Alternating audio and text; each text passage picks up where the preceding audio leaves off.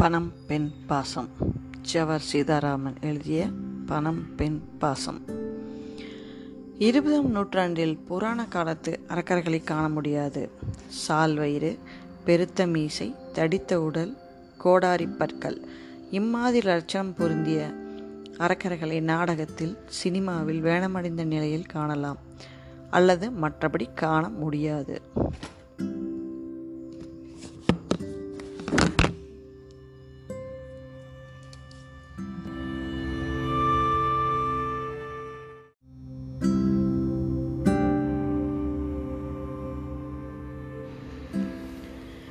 இரக்கமில்லாதவர்களை அரக்கர்களாக வர்ணித்தார் கம்பர். இரக்கமில் இரக்கமற்றவர்களை அரக்கர்கள் என்று கொண்டால் அம்மாதிரி மனிதர்களை நாம் இன்று தினமும் சந்திக்கிறோம். அரசியலில் இரக்கத்திற்கு இடமில்லை. வியாபாரத்தில் இரக்கத்திற்கு இடமில்லை. வாழ்விலே தாட்சணியத்திற்கு இடமில்லை என்பதே இப்போட்டி நூற்றாண்டின் சித்தாந்தமாக இருக்கிறது. கழிவிறக்கம் என்பது தோல்வி மனப்பான்மையின் அங்கமாகிவிட்டது. நான் எனக்கு என்ற மந்திர ஜபத்தில் உருவாகி இருக்கும் பொருளாதார அமைப்பில் இரக்கம் என்பது ஆபத்தான உணர்ச்சியாக இருக்கிறது. தானம் வழங்குவது தர்மம் கொடுப்பது என்று என்ற செயல்கள் கூட விளம்பரத்தின் அடிப்படையிலோ அல்லது வருமான வரியில் பெருமளவு பணத்தை மிச்சப்படுத்தும் நோக்கத்துடனேயே செய்ய வேண்டி இருக்கிறது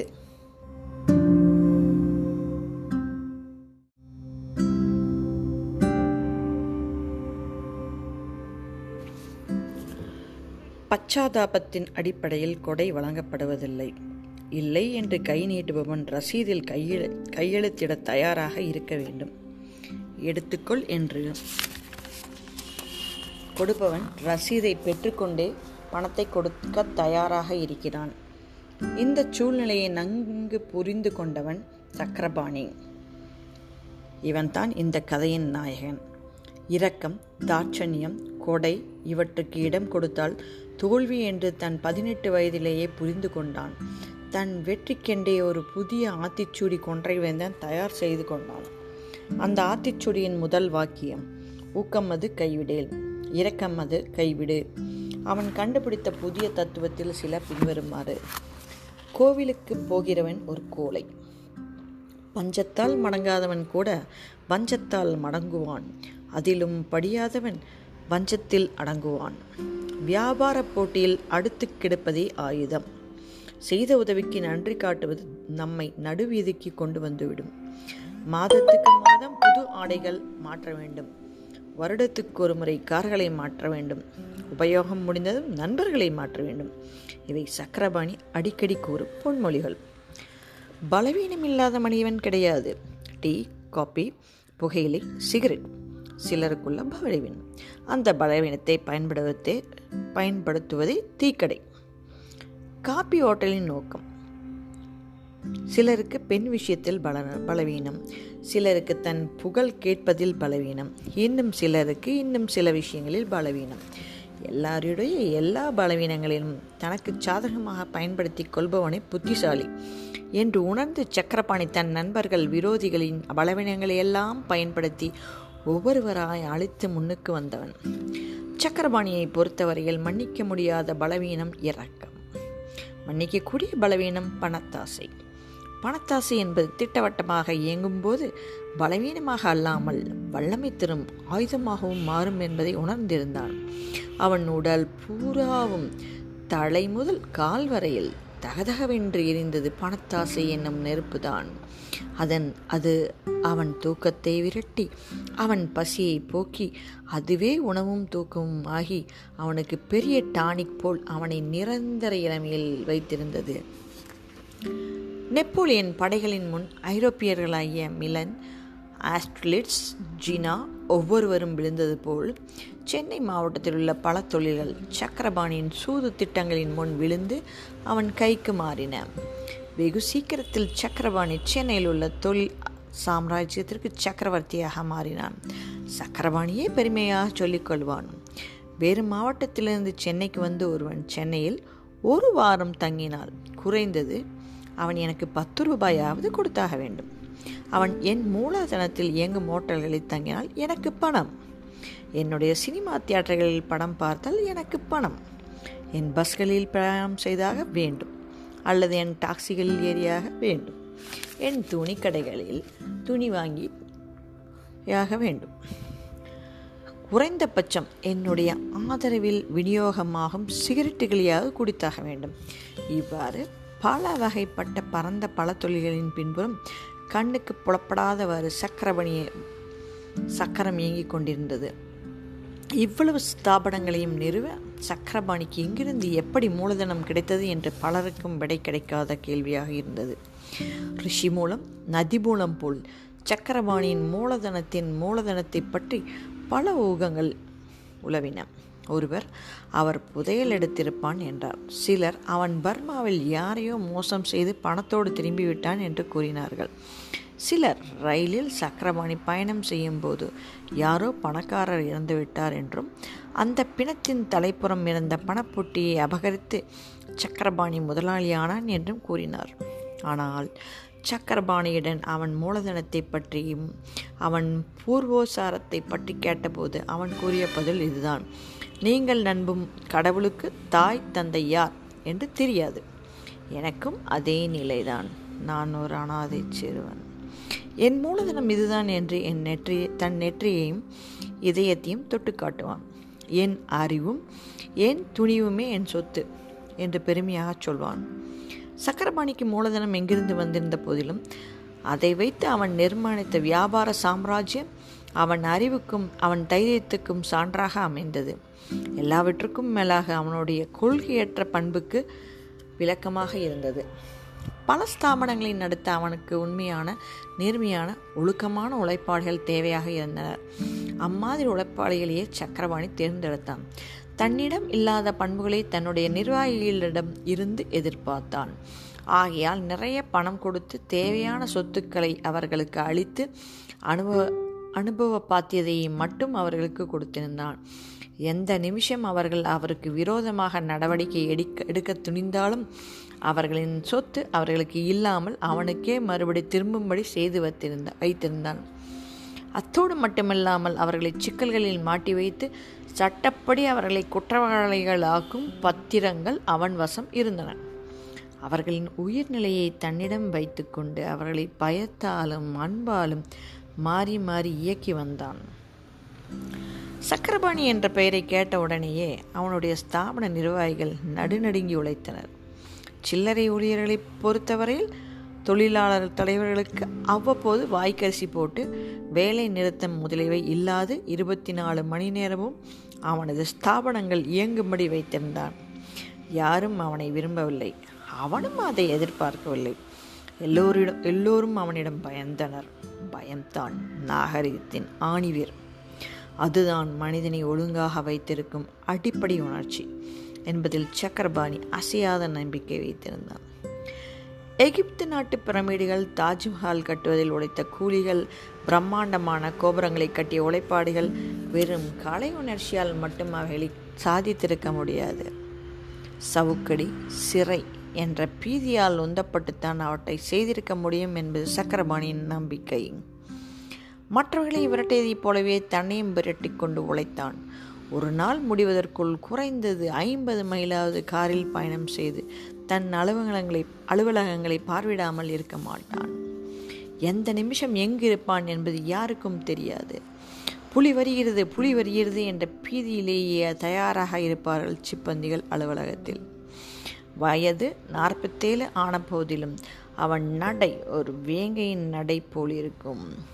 அவன் உயர்ந்த ரக துணியால் மடிப்பு கலையாத சூட்டும் கோட்டும் அணிந்து நடந்து வருவதை பார்ப்பதற்கு கண்கொள்ளா காட்சியாக இருக்கும்.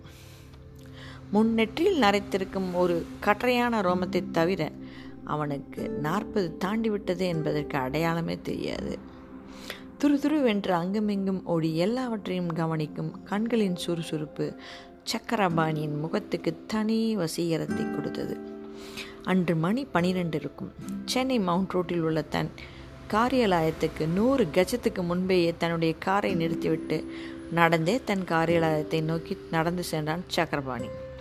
கருப்பு சலவை ஆன வெளிச்சுவர் அதன் மீது வரிசையாக அடுக்கப்பட்ட பித்தளை பலகைகள் அவனுடைய பல கம்பெனிகளின் பெயர்களை தாங்கி நின்றன. Bala engineering works Bala restaurant combine Bala textile mills Bala spinning mills Bala theatre syndicate Bala bus transport Bala tourist taxi service Bala banking corporation. இப்படி இன்னும் பல கம்பெனிகளின் போர்டுகள் வரிசையாக இருப்பதை பார்த்தபடி நின்றான். அந்த போர்டுகளின் கூட்டத்தை பார்க்கும்போது அவனுக்கு ஒரு தனி மகிழ்ச்சி. இந்த போர்டில் உள்ள பாலா என்ற வார்த்தையை பார்க்கும்போது அவன் மக மனம் நெகிழ்ந்தது.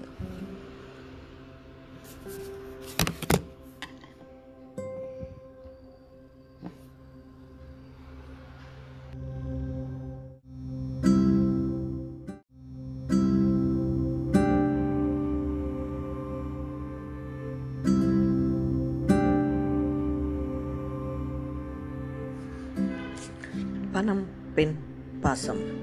நான் உங்கள் எம்எஸ் விஜயலக்ஷ்மி. உங்களுடன் பாலா என்ற வார்த்தையை பார்க்கும்போது அவன் மனம் நெகிழ்ந்தது. அதே சமயத்தில் தன் தலைமை அலுவலகத்தின் வெளிப்புறம் ஒரு ஸ்டூலில் உட்கார்ந்து கொண்டிருந்த குர்கா சாவாதானமாக தன்னுடைய காக்கி உடையிலிருந்து ஒரு பொட்டலத்தை எடுப்பதை பார்த்தான் சக்கரபாணி. அந்த பொட்டலத்தை பிரித்து மெதுவாக ஒவ்வொரு நிலக்கடையிலையாக எடுத்து தோழியை தேய்த்துவிட்டு வாய்க்கல் போட்டுக்கொள்வதை பார்த்தான். சக்கரபாணிக்கு ஆத்திரமாக வந்தது. உயர்ந்த ரக காக்கியில் யூனிஃபார்ம் தைத்து கொடுத்திருக்கிறோம். மங்காது பிரகாசிக்கும் பிரகாசிக்கும் பட்டன்கள் அணிந்த கூர்கா அவனுக்கு சம்பளம் நூறு ரூபாய். அவனுக்கு வீட்டு வாடகை இனாம் நடுப்பகல் சாப்பாடு காலை சிற்றுண்டி இனாம். இவ்வளவும் கொடுத்தும் தலைமை அலுவலகத்தின் வாசலில் கடலை உரித்து தின்கின்றானே. அலுவலகத்தின் பெருமையையே குலைக்கின்றானே என்று ஆத்திரப்பட்டான். கூடவே கூர்கா போன மாதம்தான் நியமிக்கப்பட்டவன் என்பது சக்கரபாணிக்கு ஞாபகம் வந்தது. நேராக அவனை நோக்கி நடந்தான் கூர்கா. சக்கரபாணி சக்கரபாணியின் பக்கம் திரும்பினான். ஆனால் வருவது தன் எஜமான் என்று தெரியவில்லை. எஜமான் காரில் வந்துதான் பழக்கம். யாரோ வருகிறார்கள் என்று சரியாக பார்க்காமல் அலட்சியமாக கடலையை தேய்த்து தோழியை ஊதினான். நிலக்கடை துகள்கள் சக்கரபாணியின் முகத்தின் முகத்தின் முன் பறந்தன. சக்கரபாணியின் நடக்கப்பட்ட ஆத்திரம் இன்னும் அதிகமாயிற்று. சக்கரபாணி கூர்காவை நோக்கி இரண்டடிகள் நடக்கவும் கூர்கா எஜமானனை அடையாளம் கண்டு கொண்டான். வழக்கமாக எஜமான் காரில் வருவார். எஜமானின் டிரைவர் ஆபீஸை நெருங்கும் பொழுது கார் ஹாரனை இருமுறை அழுத்துவான். சக்கரபாணியின் கார் ஹாரனின் பிரத்யோ பிரத்யேக சங்கீத ஒளியிலிருந்து புலி வந்துவிட்டது என்று அலுவலகத்தில் சிப்பந்திகள் புரிந்து கொள்வார்கள். உடனே எல்லாவற்றையும் சீர்படுத்தி அவரவர் இடத்தில் அமருவார்கள். புலியின் வருகைக்கு தயாராக இருப்பார்கள். இன்று சக்கரபாணி காரை நூறு கஜத்துக்கு முன் நிறுத்திவிட்டு நடந்து வருவான் என்று கூர்காவும் எதிர்பார்க்கவில்லை. மற்றவர்களும் எதிர்பார்க்கவில்லை. எஜமானை பார்த்ததும் சட்டென்று எழுந்து நின்று பட்டென்று சல்யூட் அடித்தான். சல்யூட் அடித்த அவசரத்தில் கடலை பொட்டலம் கீழே விழுந்தது.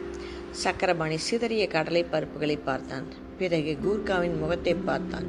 கூர்கா நடுக்கத்துடன் சல்யூட் அடுத்தபடியே கையை மேலிருந்து இறக்காமல் நின்றான். சக்கரபாணி சன் சிப்பந்திகள் மீது ஆத்திரம் அடையும் போது அவன் முகம் செல்லும் போக்கே விசித்திரம். சக்கரபாணி தன் கொழுத்த முகத்தின் கீழ் உதடுகளை பிதுக்குவான். அம்மாதிரி கீழ் உதட்டை துருத்தியபடி இந்த கடலை பொட்டலத்தின் விலை என்ன? என்றான். கூர்கா ஒன்றும் பேசாமல் நின்றான். இதன் விலை என்ன? இதன் விலை பதினைஞ்சு பச பைசாங்க என்றான். கூர்கா அரைகுலைத்தார் தமிழில். சக்கரபாணி நீ சாப்பிட்ட கடலின் விலை பதினைந்து பைசா இல்லை பதினைந்து ரூபாய். டியூட்டி வேலையில் கடலை தின்றதற்கு உனக்கு அபராதம் பதினைந்து ரூபாய். அடுத்த மாதம் உன் சம்பளத்தில் பதினைந்து ரூபாய் குறைக்கப்படும் என்று சொல்லிவிட்டு மறுபேச்சு பேசாமல் உள்ளே சென்றான். வெளிப்புறம் இருந்து கட்டிடத்துள் நுழைந்ததும் சக்கரபாணி ஒரு விடா வினாடி தயங்கினான். நேராக குமாஸ்தாக்கள் வேலை செய்யும் ஹால் உள்ளே வழியே நுழைவதா இல்லை இடது பக்கமாக தன் அறைக்குள் செல்வதா என்று யோசித்தான். ஹாலின் உட்புறமிருந்து கசமுச என்று சப்தம் வந்தது. சக்கரமணி சப்தம் செய்யாமல் கதவை திறந்தான். பிரம்மாண்டமான ஹாலில் வரிசையாக சிறு சிறு மேஜைகள். அதன் எதிரே நாற்காலிகள் போடப்பட்டிருந்தன. இரண்டு வரிசைகளிலும் சேர்த்து சுமார் நூறு மேஜைகள் போடப்பட்டிருந்தன. மூளைக்கு மூளை குமாஸ்தாக்கள் நின்று பேசிக்கொண்டிருந்தனர் சக்கரபாணியை இகழ்ந்து பேசிக்கொண்டிருந்தனர் ஆளின் நடுமையத்தில் போடப்பட்டிருந்த மேஜையின் முன் உள்ள நாற்காலி காலியாக இருந்தது.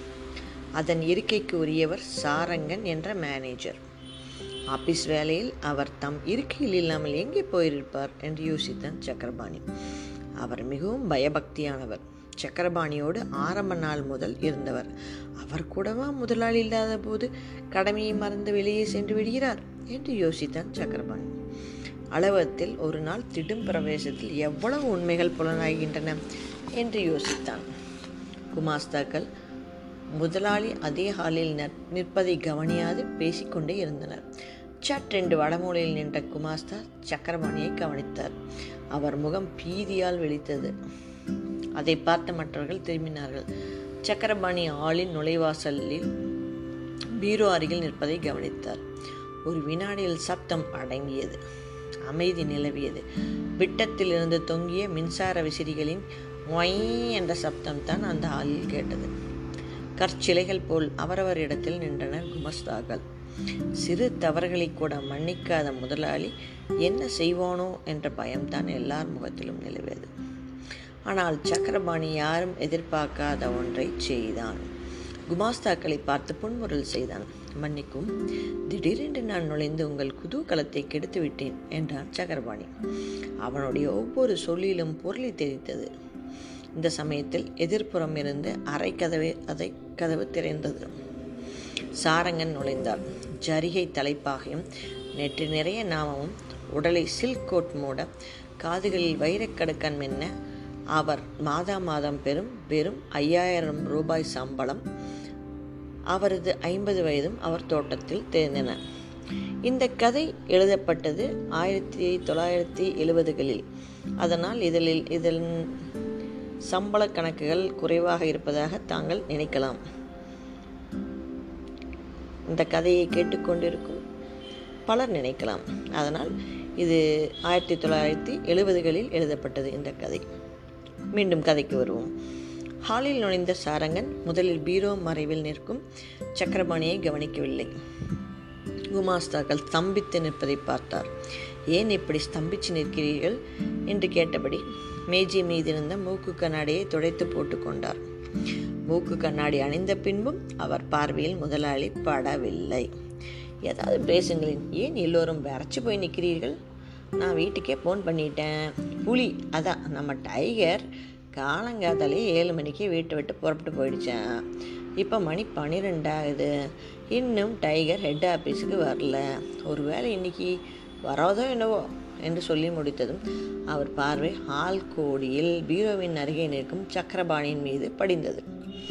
சாரங்கன் அப்படியே வாயை திறந்தபடி நின்றார் சக்கரபாணி வேங்கி போல் நடக்க ஆரம்பித்தார் சாரங்கனை நெருங்கியதும் Chakrapani manager I am sorry புள்ளி முடிவில் ஹெட் ஆஃபீஸ்க்கு வந்தே விட்டது. டைகர் என்ற பெயர் உங்கள் கற்பனையா? அல்லது வேறு யாராவது செய்த கற்பனையா? என்று கேட்டான். சாரங்கன் திணறினார். வாழ்த்துகள் வார்த்தைகள் வராமல் குளறினார். யாராயிருந்தாலும் அந்த கற்பனையை நான் பாராட்டுகிறேன். எனக்கு பிடித்தமான மிருகம் டைகர் தான். எனக்கு பொருத்தமான பெயர். ஆனால் வேலை நேரத்தில் பொழுதை வீணாக்குவது நான் பாராட்ட முடியாது. மன்னிக்கவும் முடியாது. அதற்கு தக்க அபராதம் என்னவோ அதை சாரங்கனை தீர்மானிப்பார். சம்பளத்தில் எவ்வளவு அபராதமாக குறைப்பது என்பதை நீங்களே தீர்மானிங்கள் என்று சொல்லிவிட்டு தன் அறையை நோக்கி நடந்தான். மறுபடியும் திரும்பி கூர்காவின் சம்பளத்தில் பதினைந்து ரூபாய் குறைத்து விடுங்கள். அடுத்த முறையும் அவன் தவறு செய்தால் அவனை நீக்கிவிடுங்கள் என்று சொல்லிவிட்டு தன் அறையில் போய் அமர்ந்தான். சக்கரபாணி ஆசனத்தில் அமர்ந்த சில வினாடிகள் அவன் பின்புறம் உள்ள கதவின் மேலுள்ள சிவப்பு பல்ப் எரியத் தொடங்கியது. உடனே சக்கரமணி தன் மேஜை முதலுள்ள பட்டனை அழுத்தினான். பின்புறம் உள்ள கதவு திறந்தது.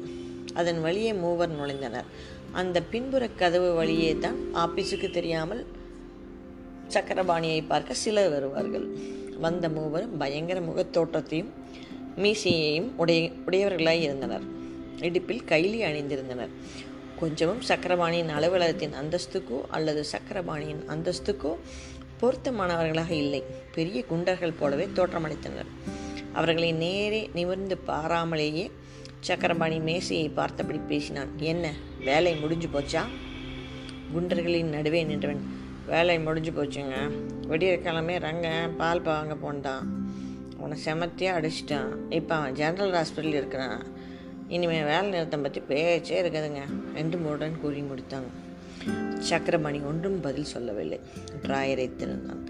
இரண்டு கட்டு ஐந்து ரூபாய் நோட்டுகளை எடுத்து வீசினான். முரடன் அதை பிடித்து கொண்டான். மகிழ்ச்சி எஜமான் என்று கரைப்படைந்த தன் பெற்களை காட்டினான்.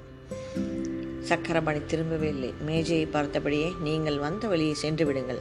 நீங்கள் என்னை பார்த்ததோ பணம் பெற்றுக்கொண்டதோ யாருக்கும் தெரியக்கூடாது என்று கண்டிப்பாக கூறினான். முரடர்கள் சென்றதும் கதவு மூடிக்கொண்டது. வேறுபட்டனை அழைத்தினான். முன்புற கதவு திறந்தது. சாரங்கன் நுழைந்தார். நுழையும் போதே அழுதபடி வந்தார். சார் நீங்கள் என்னை மன்னிக்கணும். இன்னைக்கு என் போராத காலம் அப்படியெல்லாம் நடந்து போச்சு என்று அடுக்கிக் கொண்டே போனார். சக்கரபாணி எந்தவித உணர்ச்சியும் இல்லாமல் அது முடிந்த விஷயம். அதை பற்றி ஏன் பேசுகிறீர்கள்? நமது பஞ்சாலை தொழிலாளி ரங்கன் யாரோ முரட முரடர்களால் அடிக்கப்பட்டு ஜெனரல் ஆஸ்பத்திரியில் இருக்கிறானாம். அவனுக்கு ஸ்பெஷல் வார்டு ஏற்பாடு செய்யுங்கள். மருந்து பண உதவி எது வேண்டுமானால் நான் செய்வதாக சொல்லுங்கள். அவனை நான் விசாரித்ததாக சொல்லுங்கள் என்றான். இதை கேட்டதும் சாரங்கன் அதிர்ச்சி அடைந்தார். சார் ரங்கன் பெரிய கம்யூனிஸ்ட் சார் அவனுக்கு உதவி என்றார்.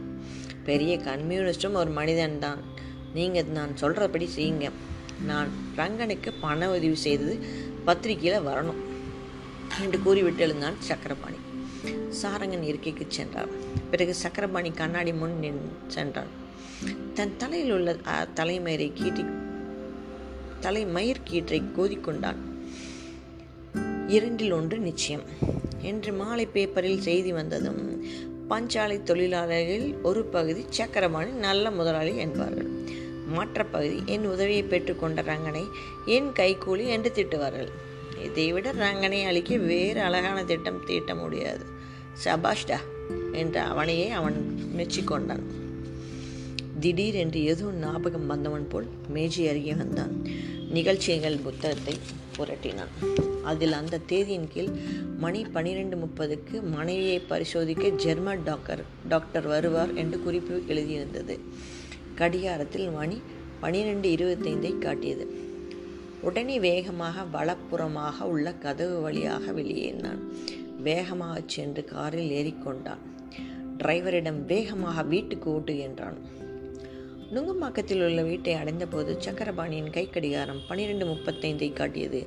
வீட்டின் வெளிப்புறம் டாக்டரின் கார் நின்றது. சக்கரபாணி வேகமாக வீட்டின் உட்புறம் ஓடினான். படிக்கட்டுகளில் இரண்டு மூன்றாக தாண்டினான். மாடியில் வலப்புறம் திரும்பினான். கம்பி கிராதிகள் போட்ட சிறை போன்ற அறையின் உட்புறம் சக்கரபாணியின் குடும்ப டாக்டரும் ஜெர்மனியிலிருந்து அவர் மனைவியை பார்ப்பதற்கென்றே தெரிவிக்கப்பட்ட ஜெர்மன் டாக்டரும் நின்று கொண்டிருந்தனர். அவர்கள் நடுவே சோஃபாவில் சக்கரபாணியின் மனைவி உட்கார்ந்து உட்கார்ந்திருந்தாள். அவள் தலைமுடி களைந்து தோளில் விழுந்திருந்தது. அவள் முகத்தில் வரி வரியாக இரத்த காயங்கள் இருந்தன.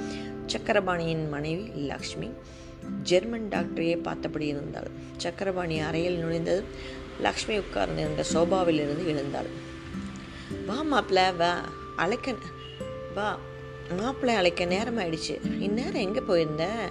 அண்ணா சந்திரன் எங்க? அண்ணா உன் கூட வரலையா? என்று கேட்டாள். ஜென்மன் டாக்டர் அவளை பார்த்தபடியே இருந்தாள். உடனே லக்ஷ்மி கும்மி எடுத்து பாட ஆரம்பித்தாள். விழுந்து சிதறி கிடக்கும். அவள் தை தலைமயிர் காற்றில் பறந்து ஆட ஆரம்பித்தது. சக்கரபாணி வெக்கத்துடன் தரையை பார்த்தார்.